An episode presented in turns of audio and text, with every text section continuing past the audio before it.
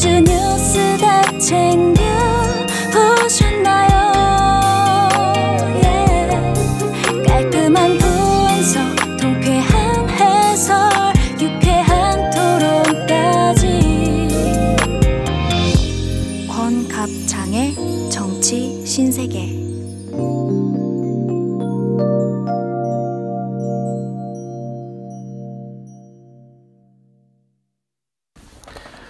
안녕하세요. 권순욱입니다. 이 방송은 제 유튜브 채널에 올린 브리핑 동영상을 권갑장 청취자분들을 위해 음성 파일로 변환한 것입니다. 더 빨리 실시간으로 브리핑 받으실 분들은 유튜브에서 권순욱으로 검색하시면 어, 그리고 채널을 구독해 주시면 빨리 받아보실 수 있습니다. 제가 아까 전에 그 책을 쓰고 있다고 했는데 제가 쓰고 있는 책이 대한민국 언론에 대한 이야기입니다. 예. 언론이 어떤 짓을 했는지를 기록으로 남기는 작업을 하고 있는데요. 아, 뭐 언론 얘기는 제가 또 귀에 대해서 또 따로 하고요. 그 여론조사 아까 이- 말씀드렸는데 어, 지금 사실 그 안철수 붕업한 그 부분은 앞으로 변수가 굉장히 많습니다. 아까 홍주표 지사 이제 봉인 해제된다는 말씀드렸는데 정작 중요한 거는 그런 외부 변수가 아니고요. 국민의당 내부입니다. 안철수 후보 소속당이 국민의당이잖아요.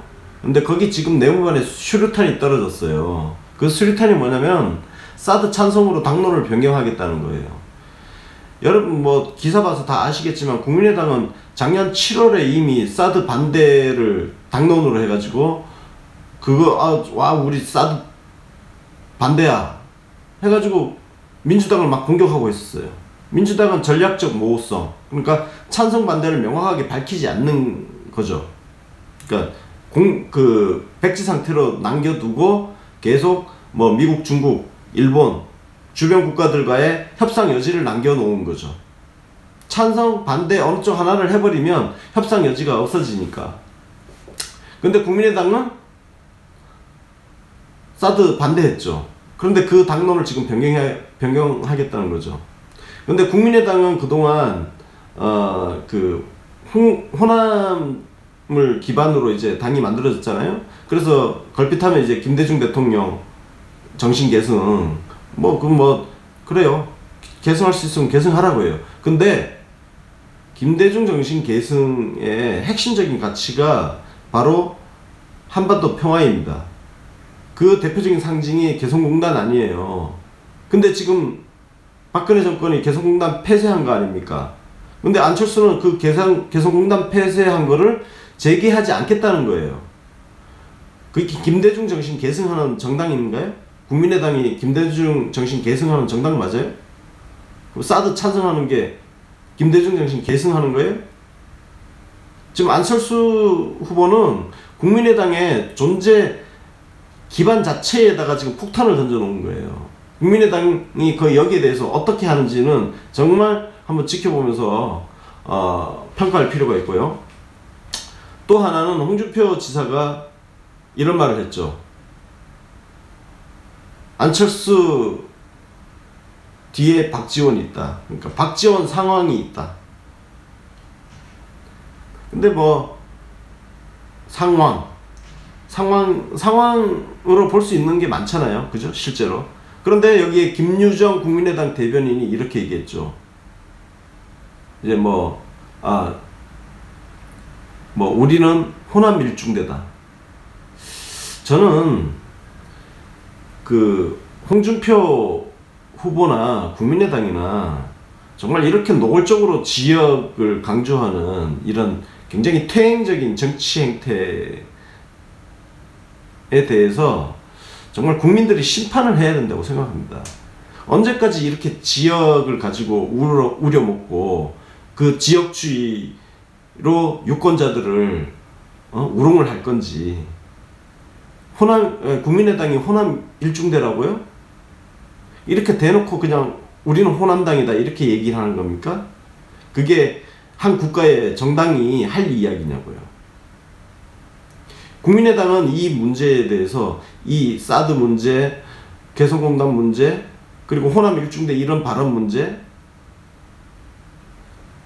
지금 바깥이 홍, 홍준표 지사가 문제가 아니에요. 국민의당은 자신들의 존재 기반에 대해서 질문을 지금 받고 있는 거예요. 그래서 조선일보가 안철수 후보한테 물었지, 않, 물었지 않습니까? 너는 누구냐? 너 보수냐? 저쪽이냐? 묻는 거예요. 국민의당은 거기에 대해서 답을 해야 돼요. 그러나 답을 잘 할 수 있을까요? 아마 그 답을 하기가 쉽지는 않을 겁니다. 국민의당 국회의원 다수가 호남을 지, 지 기반으로 하고 있잖아요. 자기 배반을 할지 안 할지 한번 지켜봅시다. 저는 지금 국민의당은 대선이 문제가 아니에요. 당이 쪼개질 수도 있어요. 음. 앞으로 그러니까 여론조사에 너무 일일비하지 말 않아도 된다. 아직 무수한 폭탄이 떨어질 것이다. 그럼 문재인은 문재인 문재인은 떨어질 게 없어요. 예. 그냥 꾸준히 가던 대로 위로 올라가면 됩니다. 걱정하지 마십시오. 네. 네, 이번에는 어, 언론들이 왜 문재인을 싫어하는지에 대해서 말씀 좀 드릴게요. 일단 문재인은 좀 원칙주의자죠. 어, 언론들은 그 본능적으로 알고 있습니다. 원칙주의자인 대통령이 들어섰을 경우에 언론이 어, 언론에게 오는 불이익을 직감을 하고 있는 거죠. 사실 그게 뭐 어, 편법 뭐 그 불이익이란 것이 원래 뭐 가져가야 할 어떤 그런 이익을 빼앗기는 그런 건 아니고 비정상을 정상으로 되돌리는 어, 그런 과정에서 생기는 상대적 불이익인 거죠. 그럼 어떤 불이익이냐? 원칙주의자는 거래를 하지 않습니다. 거래란 게 뭐냐? 권원유착이죠. 권원유착. 유착이라는 것은 뭐 서로 친분관계, 인맥, 항맥, 혈, 혈맥 이용해가지고 그냥 서로 그냥 어, 돈이 왔다 갔다 하는 그런 거래인 거죠. 어, 문재인이 대통령이 되면 그런 거래가 아마 굉장히 어, 타격을 입게 될 겁니다. 왜? 문재인은 헌법과 법률을 가지고 통치를 할 사람이기 때문이거든요. 그건 노무현도 마찬가지였고요. 특히 지금 현재 지금 대한민국 언론은 탄핵으로 쫓겨난 박근혜의 부역 세력입니다. 지난 5년간 언론들이 어, 박근혜 정권을 얼마나 찬양을 했는지는 지나간 기사를 보면 다 알 수 있고요. 예를 들어서 뭐 개성공단 폐쇄 같은 거 그것도 지금 최순실 작품이라는 의혹이 있지 않습니까? 통일 대박 이런 거 찬양했던 언론들이에요. 그 적폐 세력의 부역자들이죠. 그러니까 적폐 청산하겠다는 문재인을 싫어할 수밖에 없습니다. 또 하나 특히 이거는 언론사들의 그 수익 구조와 관련된 그 관련된 건데요. 언론사 광고 효과가 있나요? 없죠. 그래서 요즘 기업체들 같은 경우는 신문 광고는 아예 그 시안 자체를 만들지 않습니다. 아예 안 만들고 있고요. 어, 광고를 계속 줄이고 있죠. 그래서 오히려 그 반면에 이제 실제로 광고 효과가 있는 뭐 유튜브, 페이스북, 그리고 포털 사이트, 그리고 모바일 이쪽으로 광고비를 옮기고 있죠. 그래서 그 펑크난 민간 영역에서 시장 경제가 작동해서 펑크난 그 부분을 어디서 채우느냐? 그걸 공공 분야에서 채웠습니다. 그러니까 정부 부처라든지 공기업 이런 데서 어, 광고비를 늘렸죠. 그 이명박 정권 초기에 초창기에 한 천억 대에 불과하던 그 지출액이 어, 지난해에는 거의 6천억 가까이 근접하는 정도로 어, 늘어났습니다. 언론사들 먹여 살리는 중요한 수익 어, 수익원이 된 거죠.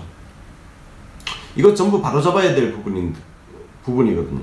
정책 홍보를 빌, 명목으로 그리고 정책이란 것들이 여러분들 아시겠지만 박근혜 정부 당시에 나왔던 정책들이란 거, 그 홍보했던 정책들이라는 게 대단한 정책들이 아닙니다. 박근혜 정권이 일 제대로 한 게 있나요? 그 엉터리 같은 정책들, 통일대박, 최순실 작품, 이런 것들 정책 홍보한답시고 국민 세금 가지고 펑펑 썼어요. 그리고 언론사 배불려 줬습니다. 이런 예산 다 싹 삭감을 해버려야죠. 그것이 시장 그 비정상을 정상화하는 거거든요.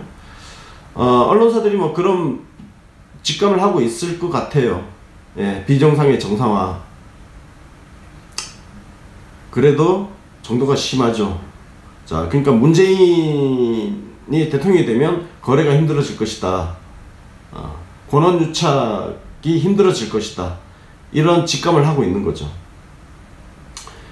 결국은 시민 시민의 힘이 중요합니다. 시민들이 어, 이런 한국 사회의 구조에 대해서 공부를 하고 권력과 언론의 관계, 재벌과 언론의 관계, 그리고 재벌과 권력과의 관계, 이 관계들을 우리가 정말 계속 들여다보면서 시민들이 가, 가지고 행사할 수 있는 권리를 행사하고 어, 수, 동원할 수 있는 수단을 동원해서 싸워야 되는 거죠. 그것이 바로 어, 적폐청산인 거죠. 그래서 어, 문재인을 대한민국 언론들이 싫어할 수밖에 없는 근본적인 이유 다양하게 더 많습니다. 더 많은데 일단 이런 거래 관계가 안 된다는 거, 딜이 안 된다는 거, 권한 유착이 힘들다는 거. 이게 대한민국 언론이 문재인을 싫어하는 이유. 그럼 안철수는 네. 여러분들이 생각하시는 그것입니다. 적폐죠. 적폐청산 해야 됩니다.